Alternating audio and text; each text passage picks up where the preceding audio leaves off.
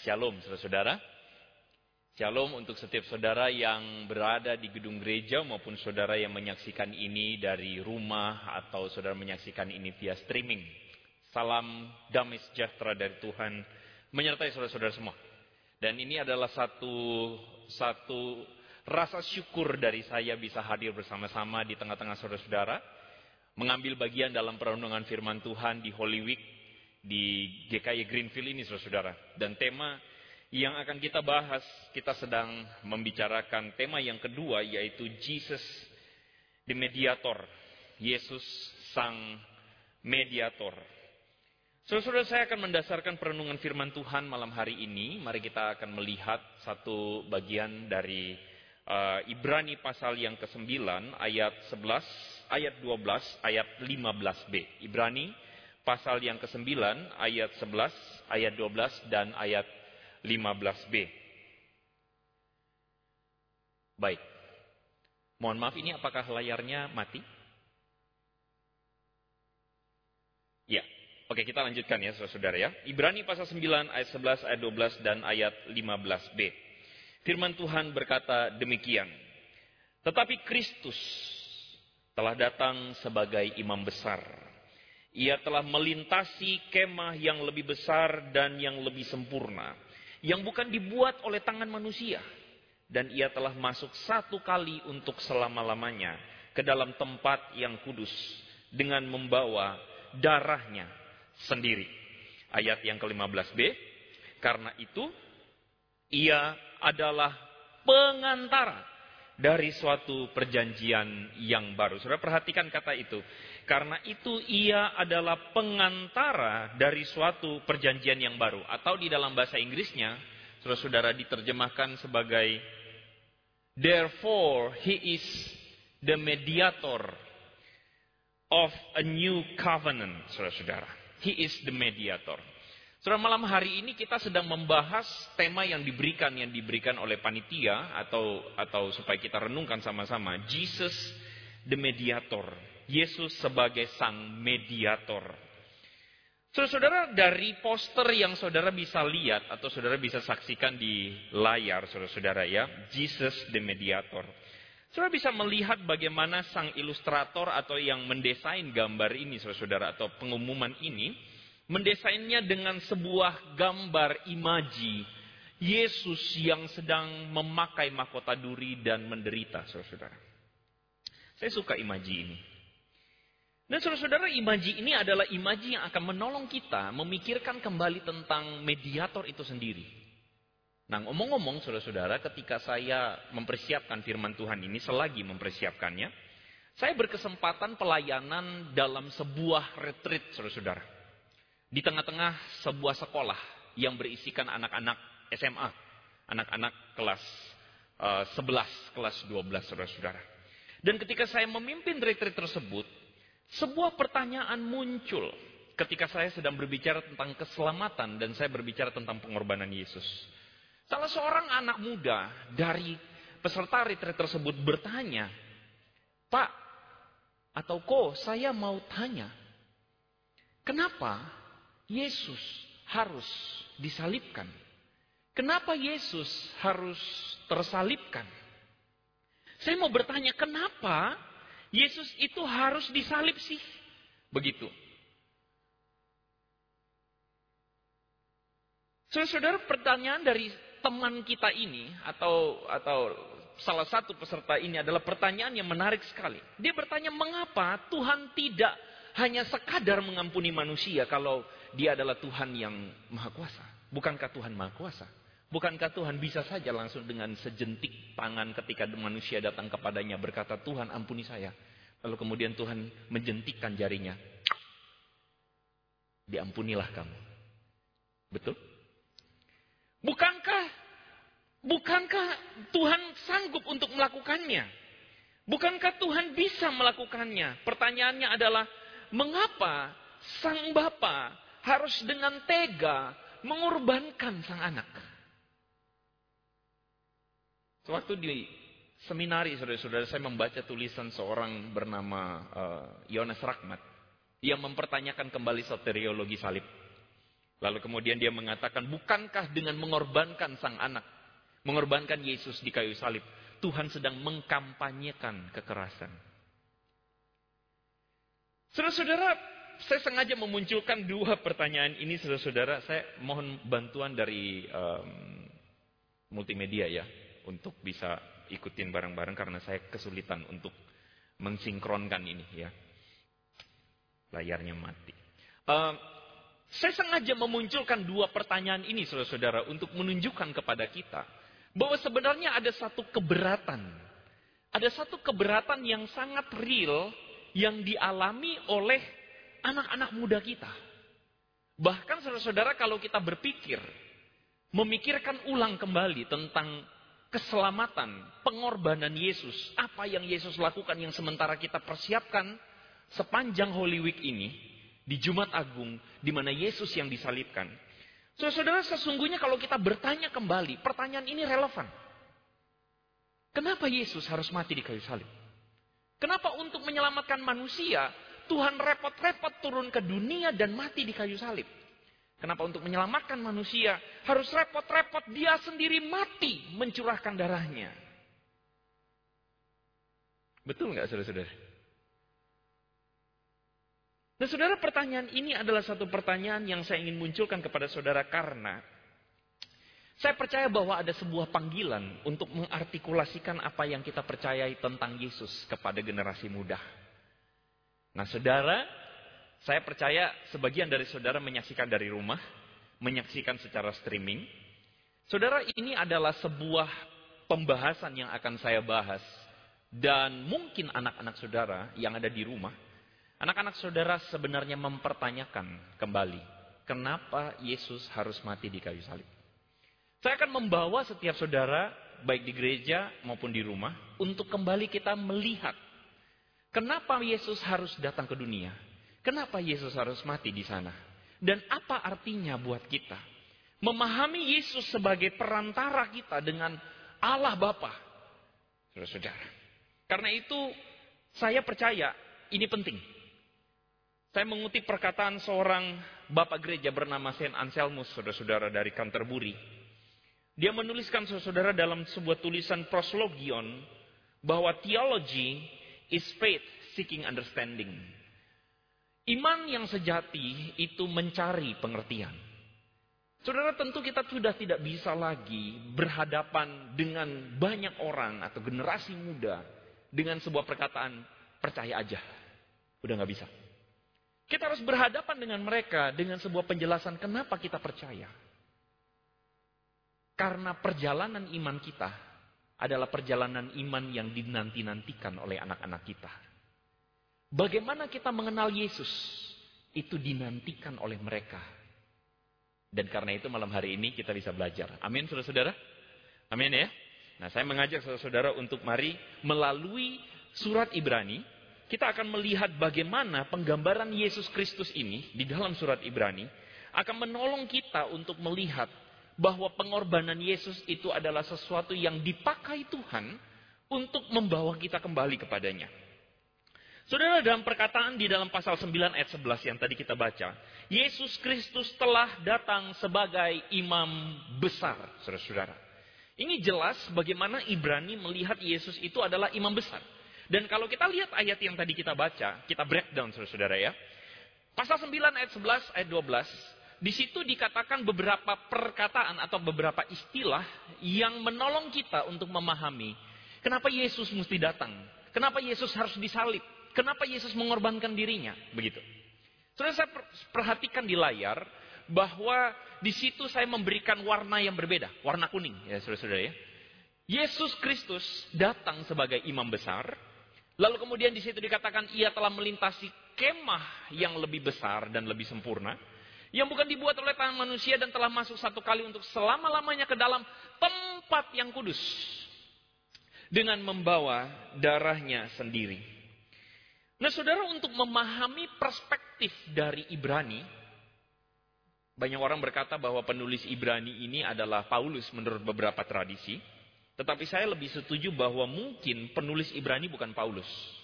Tetapi setidaknya penulis Ibrani ini adalah seorang Kristen yang punya akar budaya Yahudi yang kuat sekali. Sampai-sampai dia merefleksikan apa yang menjadi pengenalannya akan Yesus dalam perspektif imam besar ini. Nah saudara untuk memahami keberadaan imam besar, kemah, tempat yang kudus, darah Yesus yang tercurah. Saudara kita mesti memahami bagaimana perspektif Yahudi atau perspektif Yudaisme tentang keberadaan kita. Ya, saudara-saudara. Karena itu saya mengajak saudara untuk sedikit loncat jauh ke depan, ke belakang saudara-saudara. Mulai dari kejadian. Saudara-saudara untuk memahami keberadaan Yesus sebagai imam besar yang mencurahkan darahnya atau membawa kita dengan darahnya, kita tidak bisa lepas dari kisah tentang kejadian, pemaknaan tentang yang namanya dosa. Saudara-saudara manusia diciptakan segambar dan serupa dengan Allah. Manusia diciptakan dikatakan di situ diberikan pilihan bebas dan saya yakin saudara setuju dengan saya. Ngomong-ngomong soal retret lagi sudah. Salah seorang peserta yang berasal dari agama lain, masih kelas 11, tapi orang yang kritis. Dan guru-guru waktu uh, saya membawakan sesi, ada chat seorang guru kepada saya. Chat tersebut mengatakan, Pak, anak ini adalah anak yang suka merepotkan saya. Mohon maaf, saudara. Suka merepotkan saya dengan pertanyaan-pertanyaannya. Dia bukan Kristen, dia berasal dari agama yang saya tidak bisa sebutkan. Tetapi dia suka merepotkan saya dengan pertanyaan dia. Mohon maaf ya Pak, mohon maaf kalau dia bawel. Saya cek balik kepada guru itu, nggak apa-apa, saya akan ladenin. Anak itu saudara-saudara bertanya begini sama saya. Bukankah Tuhan itu dengan mudah sekali bisa menciptakan manusia yang taat kepadanya? Bukankah Tuhan itu bisa dengan mudah sekali menciptakan manusia yang tidak perlu jatuh dalam dosa? Menarik ya. Kenapa Tuhan mesti menciptakan manusia yang bisa jatuh dalam dosa? Kenapa Tuhan mesti menciptakan penderitaan? Wah, saudara pertanyaan anak ini filosofikal sekali. Dan mungkin anak-anak saudara juga punya pertanyaan yang sama. Enggak lah pak, saya enggak, enggak, enggak, saya, saya, anak saya enggak bertanya begitu. Enggak, mungkin saudara enggak tahu. Mungkin dia mencari video-video dari orang-orang yang ateistik atau orang-orang yang pandangannya agnosistik, saudara-saudara. Dia punya pertanyaan yang sama. Kitanya aja yang enggak tahu. Saudara-saudara. Bahkan jangan jauh-jauh sama anak kita. Kita pun sebenarnya kalau dipikir-pikir, pertanyaan ini layak kita jawab.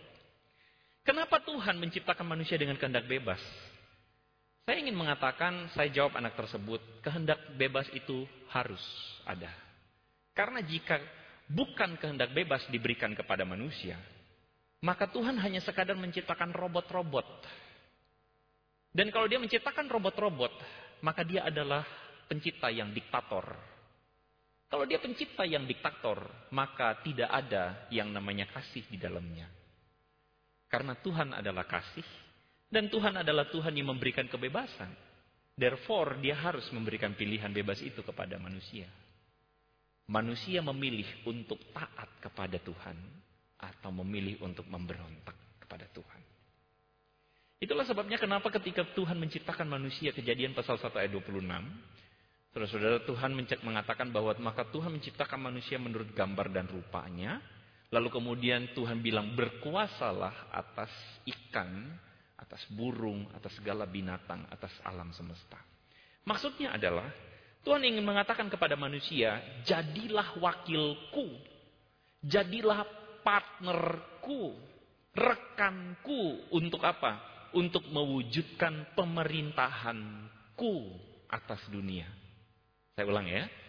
Tuhan ingin mengatakan kepada manusia, jadilah partnerku, jadilah rekanku, jadilah imajiku, representasiku untuk menunjukkan kepada dunia there is God.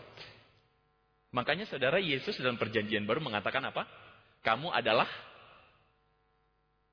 saya nggak kedengaran saudara ya. Kamu adalah terang dunia. Betul ya? Terang itu tidak ditaruh di bawah gantang, terang taruh di atas. Tujuannya supaya apa? Supaya semua orang yang melihat perbuatanmu akan memuliakan Bapa di sorga. Saudara, panggilan kita diciptakan sejak awal adalah untuk menjadi partner Tuhan. Supaya orang yang melihat hidup kita, itu kemudian melihat Tuhan. Amin. Oke, saya mengajak saudara berefleksi sedikit. Orang Kristen hari ini, kalau Tuhan, kalau orang lain melihat hidup orang Kristen hari ini, orang melihat siapa?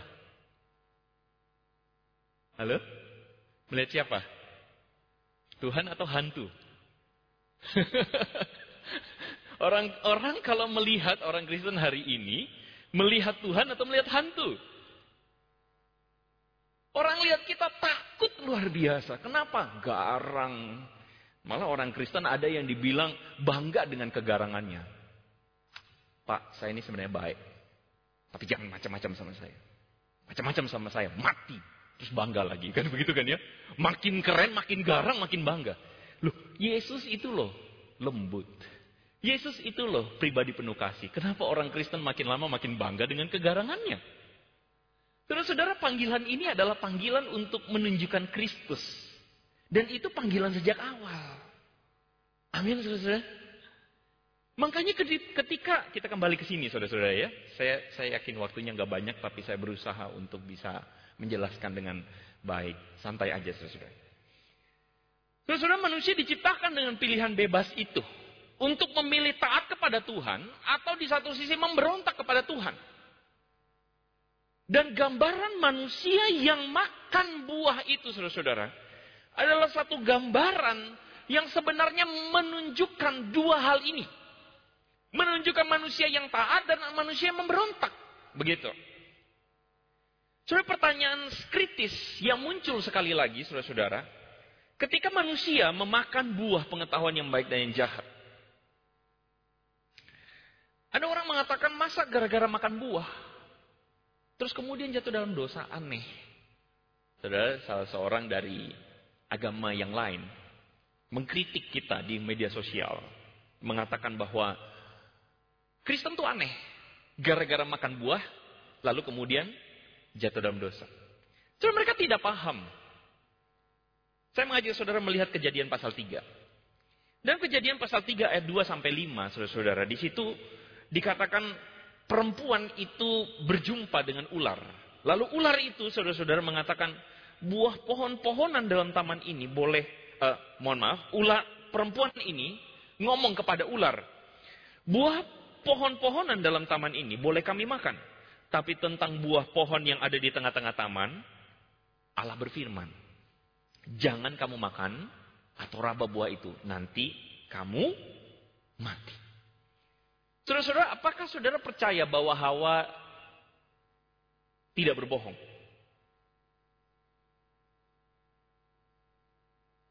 Kok bingung? Apakah saudara percaya bahwa Hawa tidak berbohong? Hawa jujur. Iya, sebenarnya kalau saudara baca, Hawa mengatakan pada intinya sama. Tuhan mengatakan bahwa kalau kamu makan buah pengetahuan yang baik dan jahat, nanti kamu mati.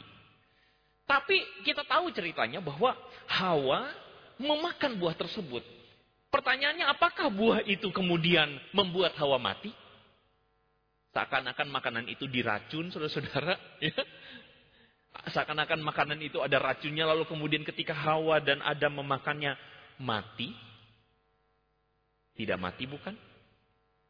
Saudara-saudara di ayat yang berikutnya, saudara-saudara, di situ ular berkata, sekali-kali kita akan menemukan jawabannya. Kalau gitu ini mati apa?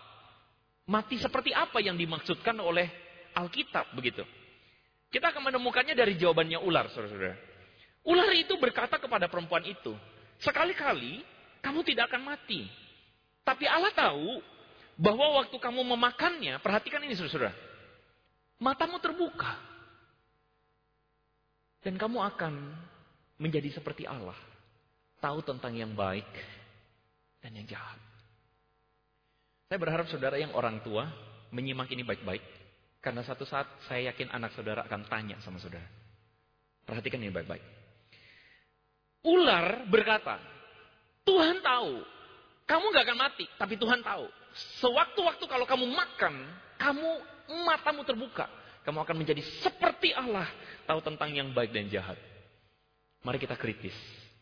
Saudara-saudara, apa masalahnya tahu apa yang baik dan yang jahat? Halo? Masalahnya apa? Apa problemnya kita tahu yang baik dan yang jahat? Saya tanya kepada saudara-saudara yang jadi orang tua. Bukankah Anda mengajarkan kepada anak saudara, mengajarkan kepada anak Anda tentang apa yang baik dan yang jahat? Betul? Betul ya? Dek, jangan makan permen kebanyakan. Betul ya? Nanti gigi kamu bolong. Dek, jangan makan kerupuk. Nanti kamu panas dalam. Saudara mengajarkan, sebagai orang tua yang baik, harus mengajarkan anak saudara tentang apa yang baik dan yang jahat. Dek, kalau kamu ketemu orang, kamu harus mengucap salam. Betul ya? D, kalau kamu buat salah, kamu harus mengaku. Betul ya? Itu tanggung jawab kita sebagai orang tua. Mengapa makan buah pengetahuan yang baik dan yang jahat? Untuk tahu yang baik dan yang jahat, itu dosa.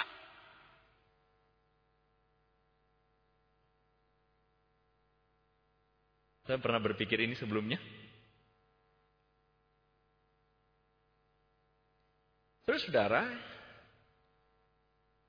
yang membuat kita tidak relate dengan bagian ini adalah karena kita mengerti pemahaman kita tentang bagian ayat ini adalah sekadar tahu yang baik dan yang jahat. Tapi karena waktunya tidak cukup, saya langsung berikan bypass. Sebenarnya saudara-saudara maksud dari perkataan ini adalah kenapa manusia makan buah pengetahuan yang baik, yang baik dan yang jahat itu kemudian menjadi dosa buat mereka akan saya bikin sederhana buat saudara. Saya berikan sebuah terjemahan simpelnya buat saudara-saudara. Perkataan ular sebenarnya begini kepada Adam dan Hawa. Sekali-kali kamu tidak akan mati. Tetapi Allah mengetahui bahwa pada waktu kamu memakannya, matamu akan terbuka. Dan kamu, perhatikan ini, akan menentukan apa yang baik dan apa yang jahat. Saudara bisa menangkap maksudnya? Sebenarnya ular bilang begini sama manusia. Terjemahan sederhananya begini. Allah tahu waktu kamu makan, matamu terbuka dan kamu akan menentukan apa yang baik dan apa yang jahat. Oke, begini saudara maksudnya. Saudara, siapa yang berhak menentukan apa yang baik dan yang jahat? Siapa saudara-saudara? Tuhan. Betul? Ketika Tuhan mengatakan buah di tengah itu, jangan kamu makan. Tuhan sedang mengatakan buah itu jahat. Maksud Tuhan adalah, Tuhan menunjukkan kepada manusia, yang lainnya boleh kamu makan. Yang satu itu jangan. Tuhan lagi menentukan, yang baik ini yang lain. Semua ini baik. Tapi satu ini jangan, satu ini jahat. Tetapi ketika manusia berhadapan dengan buah itu, ular bilang, no, no, no, no, kamu tidak mati. Tapi gini, Ular pendusta ya. Kamu tidak mati, tapi gini, waktu kamu makan, kamu tahu yang baik dan jahat. Sebenarnya ketika manusia ambil buah itu, lalu kemudian dia makan, manusia lagi bilang begini secara tidak langsung kepada Tuhan. Tuhan, kamu bilang buah ini jahat, tapi maaf, saya tidak mau taat kepadamu. Bagi saya, buah ini adalah baik buat saya. Makanya saudara kalau baca dalam cerita itu, perempuan itu mengatakan, perempuan itu, firman Tuhan mengatakan, maka buah itu kelihatannya baik. Jadi saudara lihat, yang jahat jadi baik, yang baik jadi jahat. Jadi manusia menentukan apa yang baik dan menentukan apa yang jahat buat dia. Dengan kata lain, Tuhan, maaf, manusia ingin independen dari Tuhan. Itu maksudnya. Dengan kata lain manusia ingin memberontak dan mengatakan Tuhan, saya tidak mau lagi menjadi rekanmu yang taat kepadamu. Tuhan saya tidak mau lagi berada di bawah kekuasaanmu. Saya tidak mau lagi. Saya mau menjadi Tuhan atas diri saya sendiri. Saya mau menentukan mana yang baik dan mana yang jahat buat saya. Itulah sebabnya kenapa makan buah itu menjadi dosa. Sebenarnya makan buah itu adalah lambang dari pilihan bebas manusia yang memberontak terhadap Tuhan. Pilihan bebas manusia yang tidak mau lagi berada di bawah otoritas Tuhan. Pilihan bebas manusia untuk tidak mau dan menolak kepada Tuhan. Saya tidak mau taat. Saya tidak mau di bawah otoritasmu. Saya mau berdiri sendiri. Saya mau menjadi diri saya sendiri. Saya mau menjadi Tuhan atas diri saya. Itu dosa. Jadi dosa itu tidak kita pandang sebagai Tuhan menghukum. Jar! Enggak. Sebenarnya dosa itu kita pandang dari bagian kejadian pasal 3 ketika Tuhan atau ketika manusia memberontak. Sebenarnya manusia itu menolak untuk bersama-sama dengan Tuhan karena dia ingin berotoritas sendiri. Dia ingin menentukan mana yang baik dan yang jahat buat dirinya sendiri. Jadi dosa itu kita pandang sebagai keterpisahan. Apa itu kematian? Ketika Tuhan bilang waktu kamu makan kamu mati. Kematian itu sebenarnya adalah ketika manusia memilih untuk menjadi Tuhan atas dirinya. Manusia lepas atau menolak memisahkan diri dari sang kehidupan. Siapa sang kehidupan itu sendiri? Tuhan. Tuhan sang sumber kehidupan. Manusia menolak dan mengatakan saya tidak butuh kehidupan. Saya pilih untuk menjadi Tuhan atas diri saya. Itu kematian. Amin saudara. Nah, dari sini kita paham apa itu dosa. Dari sini kita paham bahwa dosa itu adalah sesuatu yang membuat manusia terpisah. Dosa tidak sesimpel berbohong. Dosa tidak sesimpel uh, mencuri, berzina, membunuh. Ya, ya, ya, itu buah dari hati yang jauh atau terpisah dari Tuhan. Itu buah dari sikap manusia yang mau jadi Tuhan buat dirinya. Makanya muncul buahnya. Buahnya apa? Membunuh, berzina, mencuri, mengucapkan saksi dusta, dan sebagainya. Kematian yang sesungguhnya adalah ketika manusia memilih untuk independen dari Tuhan. Amin. Menurut saudara kalau begitu, orang Kristen bisa nggak? Sudah Kristen tapi tetap mati. Bisa nggak? Bisa. Orang Kristen yang hatinya jauh dari Tuhan. Yang sebenarnya mungkin saja menghadiri ibadah, gereja, bahkan mungkin mengikuti ritual-ritual, tapi bisa nggak sebenarnya dia mati? Bisa. Ketika dia mau jadi Tuhan atas dirinya. Ketika ditegur oleh firman tetapi tidak mau mendengar. Ketika dinasihati tetapi tidak mau mengikuti. Tidak mau bertobat. Itu adalah kematian. Saudara. Tetapi Tuhan adalah Tuhan yang kasih. Tuhan adalah Tuhan yang tidak berhenti pada pemberontakan manusia. Saudara, saya cuma berpikir begini. Jika saya menjadi Tuhan, saya ketemu dengan manusia yang saya ciptakan, dan manusia ini memberontak sama saya. Saya pikir manusia yang kayak begini enaknya diapain? Mohon maaf, Saudara mungkin lebih baik dari saya. Bagi saya, kalau manusia yang kayak begini, enaknya diapain? Buang. Bikin lagi yang baru. Betul? Tapi Tuhan gak begitu. Tuhan gak gitu. Dia adalah Tuhan yang dikenal dengan Tuhan yang setia. Hesed. Ini adalah satu kata Ibrani saudara-saudara yang meng, meng, menggambarkan sikap Tuhan atau karakter Tuhan. Dia adalah Tuhan yang punya hesed, punya kasih setia. Dia adalah Tuhan yang penuh dengan mercy. Tuhan yang penuh dengan pengampunan. Tuhan yang setia, bahkan kalau saudara baca di layar saudara, covenant faithfulness. Dia adalah Tuhan yang setia dengan covenant yang dia bikin. Dia adalah Tuhan yang setia ketika dia mengadakan perjanjiannya dengan Adam mengadakan perjanjiannya dengan Nuh, mengadakan perjanjiannya dengan Abraham, mengadakan perjanjiannya dengan Yakub atau Israel, mengadakan perjanjiannya dia Tuhan yang setia. Kita loncat ke depan, saudara. Kesetiaan Tuhan itu sebenarnya muncul salah satunya adalah ketika melalui kemah pertemuan. Oke? Saya harap saudara bisa melihat ini ya, alurnya ya. Tuhan itu setia ketika dia hadir di tengah umatnya melalui kamar pertemuan. Kenapa? Karena manusia atau katakanlah umat Tuhan yang sebelumnya itu tidak menjadi umat Tuhan adalah manusia yang memilih memberontak bukan? Manusia yang memilih untuk independen bukan? Karena itu Tuhan sebenarnya berhak untuk membuang. Tetapi Tuhan itu hadir di tengah umatnya melalui kemah pertemuan. Tuhan bilang kepada Musa, Musa bikinlah tabut perjanjian, bikinlah kemahnya dan sebagainya dan sebagainya. Jadi saudara-saudara gambaran imam besar akan kita dapat di sini.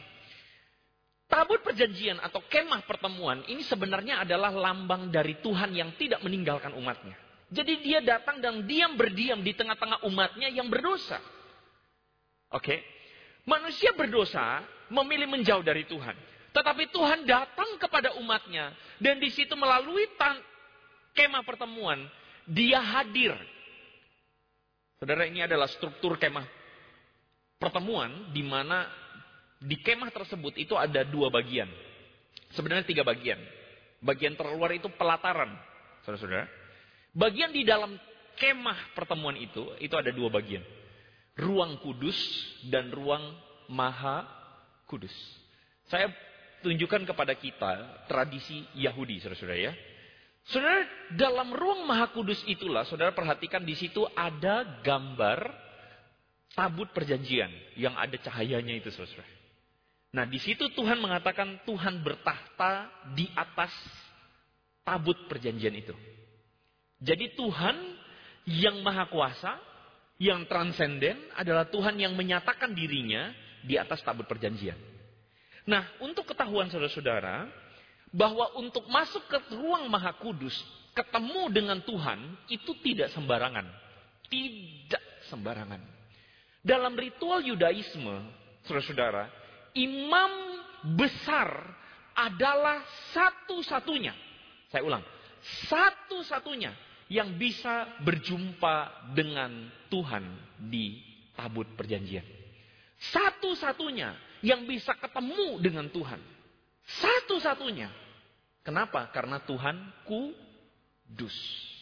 Tuhan kudus, umatnya berdosa. Jadi yang menjadi membawa umat Tuhan datang kepada Tuhan itu imam besar. Imam besar itu keturunan Harun, saudara-saudara. Dan imam besar itu satu-satunya saudara-saudara yang bisa ketemu dengan Tuhan.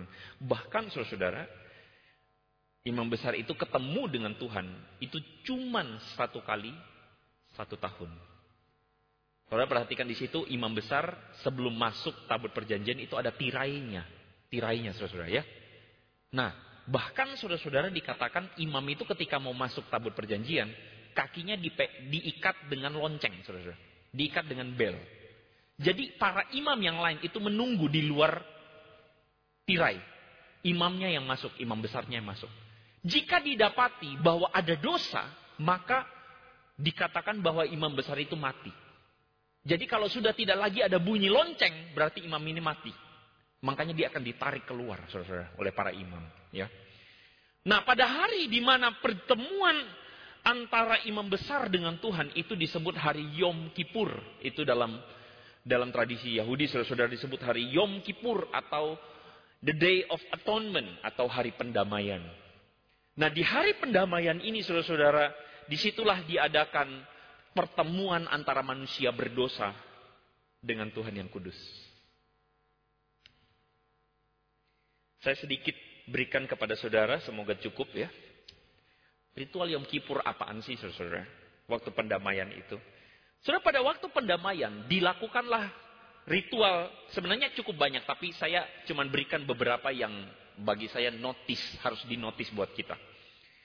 Pada waktu ritual Yom Kippur dilakukan salah satu ritualnya adalah sang imam itu kemudian memilih dua dua kambing saudara-saudara. Kambing yang pertama itu disebut sebagai kambing Azazel dan kambing yang kedua adalah kambing yang akan dikorbankan. Sebenarnya dua-duanya ini dikorbankan. Yang satu akan disembelih, yang satu akan dibiarkan lepas keluar dari kemah, keluar dari perkemahan orang Israel. Jadi sang imam itu akan mengangkat tangannya, lalu kemudian memohon pengampunan atas Tuhan dari Tuhan. Lalu kemudian mengatakan dosa-dosa umat ini akan ditimpakan kepada domba, eh, kambing yang namanya Azazel itu. Kambing Azazel itu saudara akan menanggung dosa dari umat Israel. Dan kambing itu akan diusir keluar.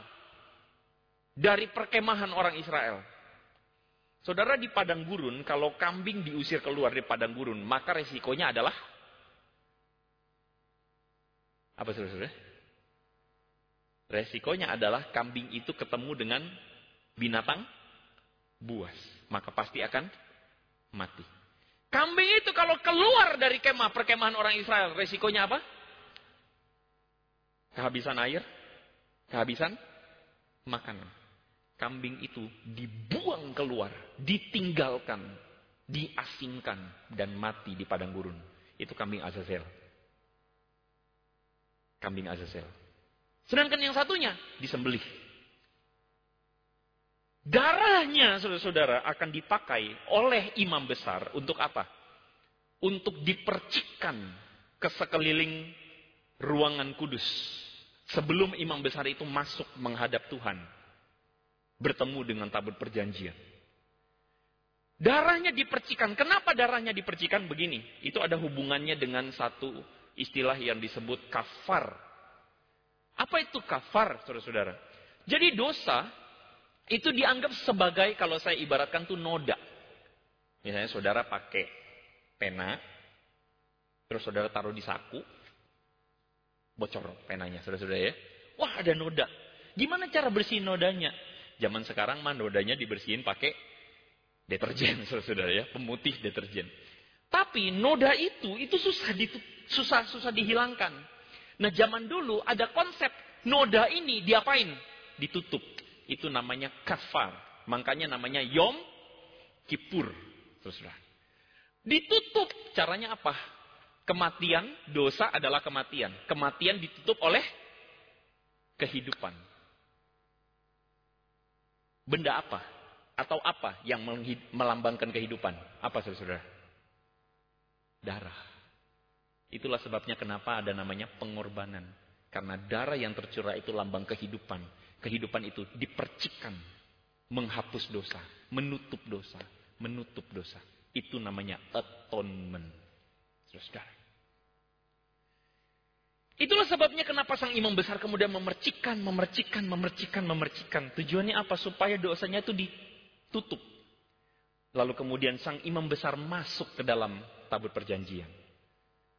Saudara mengatakan, lalu saudara bertanya, kok gitu amat? Iya, karena ini tradisi. Saudara-saudara waktu bangsa Israel keluar dari tanah Mesir. Kan kita merayakan Jumat Agung Paskah ya saudara-saudara ya. Saudara Jumat Agung eh, Paskah itu bagi umat Yahudi itu kalau kita merayakannya kebangkitan Yesus. Umat Yahudi menamakannya adalah keluarnya bangsa Israel dari Mesir. Itu peringatan Paskah buat mereka. Nah saudara ingat pada waktu malam pada saat tulah ke-10, kematian anak sulung, di situ Tuhan memerintahkan kepada umat Israel, apa itu? Untuk menyembelih anak domba. Dan darah anak domba itu harus diapakan saudara-saudara? Harus dioleskan di tiang ambang pintu. Dioleskan tiang, tiang, dan di atasnya. Tujuannya apa? Di situ Tuhan bilang begini, maka rohku akan melalui pemukiman kalian, gitu ya. Dan ketika dia melihat ada tanda darah, ketutup dosanya, Tuhan akan melewatkan. Gitu, saudara. Jadi darah yang tercurah di palang ambang pintu itu, itu darah anak domba dan itu sudah kulturnya orang Yahudi. Dan itulah yang sedang dilakukan oleh sang imam besar. Darahnya itu dipercikan, dicurahkan. Sampai di sini, saya yakin saudara sudah menemukan benang merah. Kenapa Yesus harus disalibkan? Kenapa Yesus harus mati? Karena Yesus adalah sang domba Azazel yang ditinggalkan dan mati. Waktu Yesus disalibkan, Yesus berkata apa saudara? Eli, Eli, lama sebahtani. Allahku, Allahku, Mengapa engkau meninggalkan aku? Ada seorang pengkhotbah yang mengatakan pada waktu itu Bapa dan Putra yang sejak kekal berada dalam sebuah relasi kasih. Untuk sesaat, waktu di kayu salib itulah, sang Bapa memalingkan wajahnya dari Yesus. Karena Yesus sudah menanggung dosa kita semua. Dia dibuang, dia ditinggalkan, dia dihancurkan, sengaja dibiarkan mati di luar tembok Yerusalem. Dia dibuang seperti domba Asasel itu.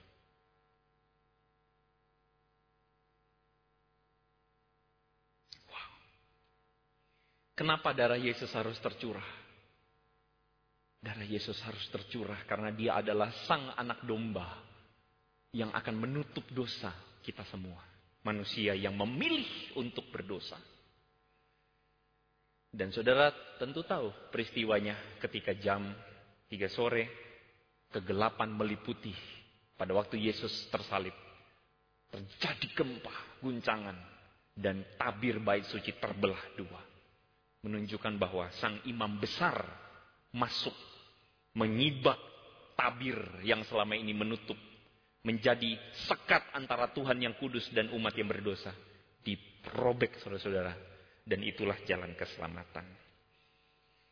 Jadi itulah sebabnya saudara kita melihat kenapa Ibrani pasal 9 ayat 11 ayat 12 dikatakan Yesus Kristus telah datang sebagai imam besar dan ia melintasi kemah yang lebih besar yang lebih sempurna dan bukan dibuat oleh tangan manusia. Ia telah masuk satu kali selama-lamanya ke dalam tempat yang kudus itu dengan membawa darahnya sendiri.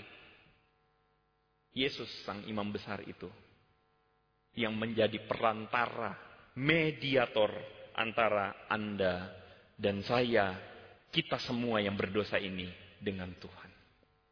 Dia adalah sang pengantara kita.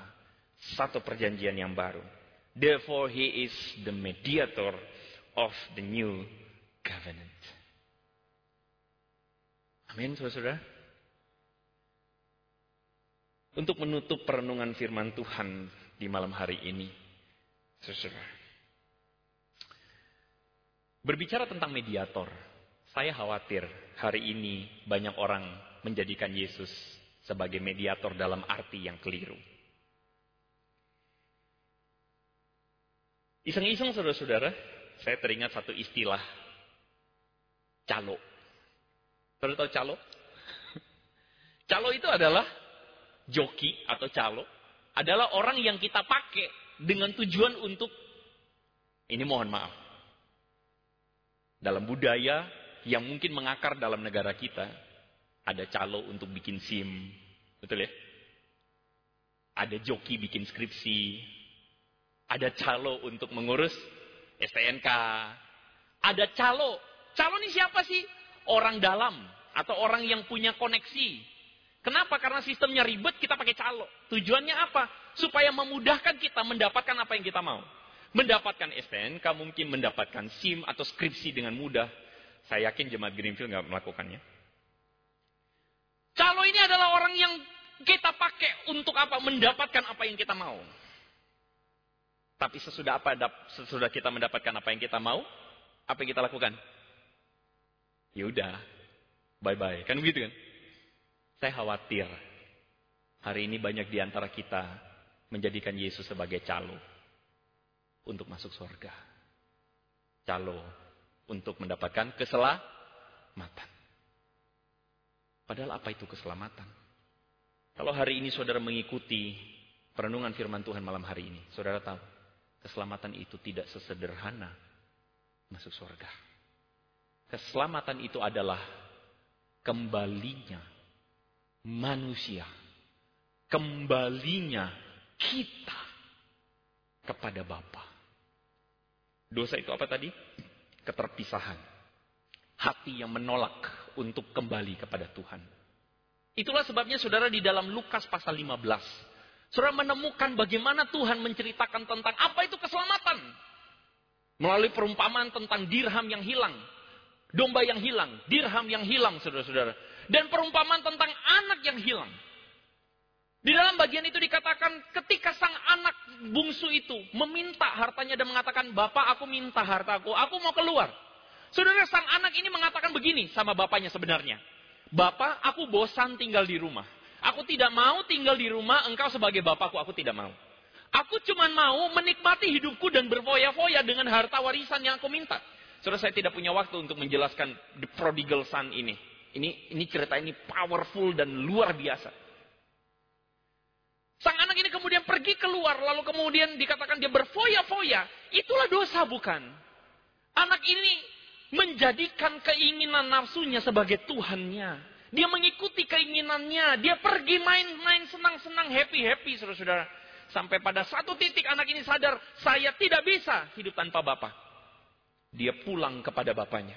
Dia menyadari keterpurukannya dan dia pulang. Hidup saya hancur ketika saya cuma happy-happy dan main-main mengikuti keinginan diri saya. Dia pulang kepada bapaknya. Dan ketika dia pulang kepada bapaknya dikatakan sang bapak itu berlari memeluk anak itu.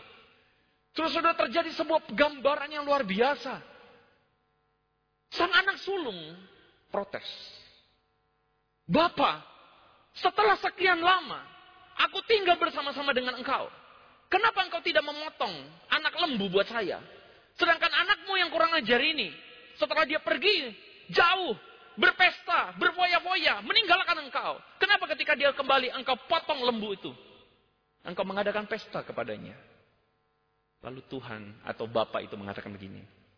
Anakku, anakku yang mati ini, mati ini telah hidup kembali. Jadi apa itu arti kehidupan keselamatan? Apa saudara-saudara? Pertobatan. Hati yang kembali kepada Tuhan. Hati yang kembali kepada Tuhan. Itu keselamatan. Itulah sebabnya kenapa Yakobus mengatakan iman tanpa perbuatan adalah untuk menutup perenungan firman Tuhan malam hari ini. Saudara, hari ini banyak orang Kristen telah kehilangan makna dari pertobatan. Kita memandang pertobatan itu sebagai sesuatu yang sambil lalu karena kita sudah terbiasa. Terbiasa sekali dengan yang namanya istilah-istilah pertobatan dan sebagainya. Kita terbiasa dengan ritual, kita terbiasa dengan Segala kebiasaan-kebiasaan kita mungkin setiap Jumat Agung, saudara-saudara pasca kita punya Holy Week, kita punya kebaktian doa, kita terbiasa. Tapi kita sudah kehilangan arti dari hati yang kembali kepada Tuhan. Saya mengajak setiap saudara benar-benar menempatkan diri. Bukankah kita adalah anak bungsu itu?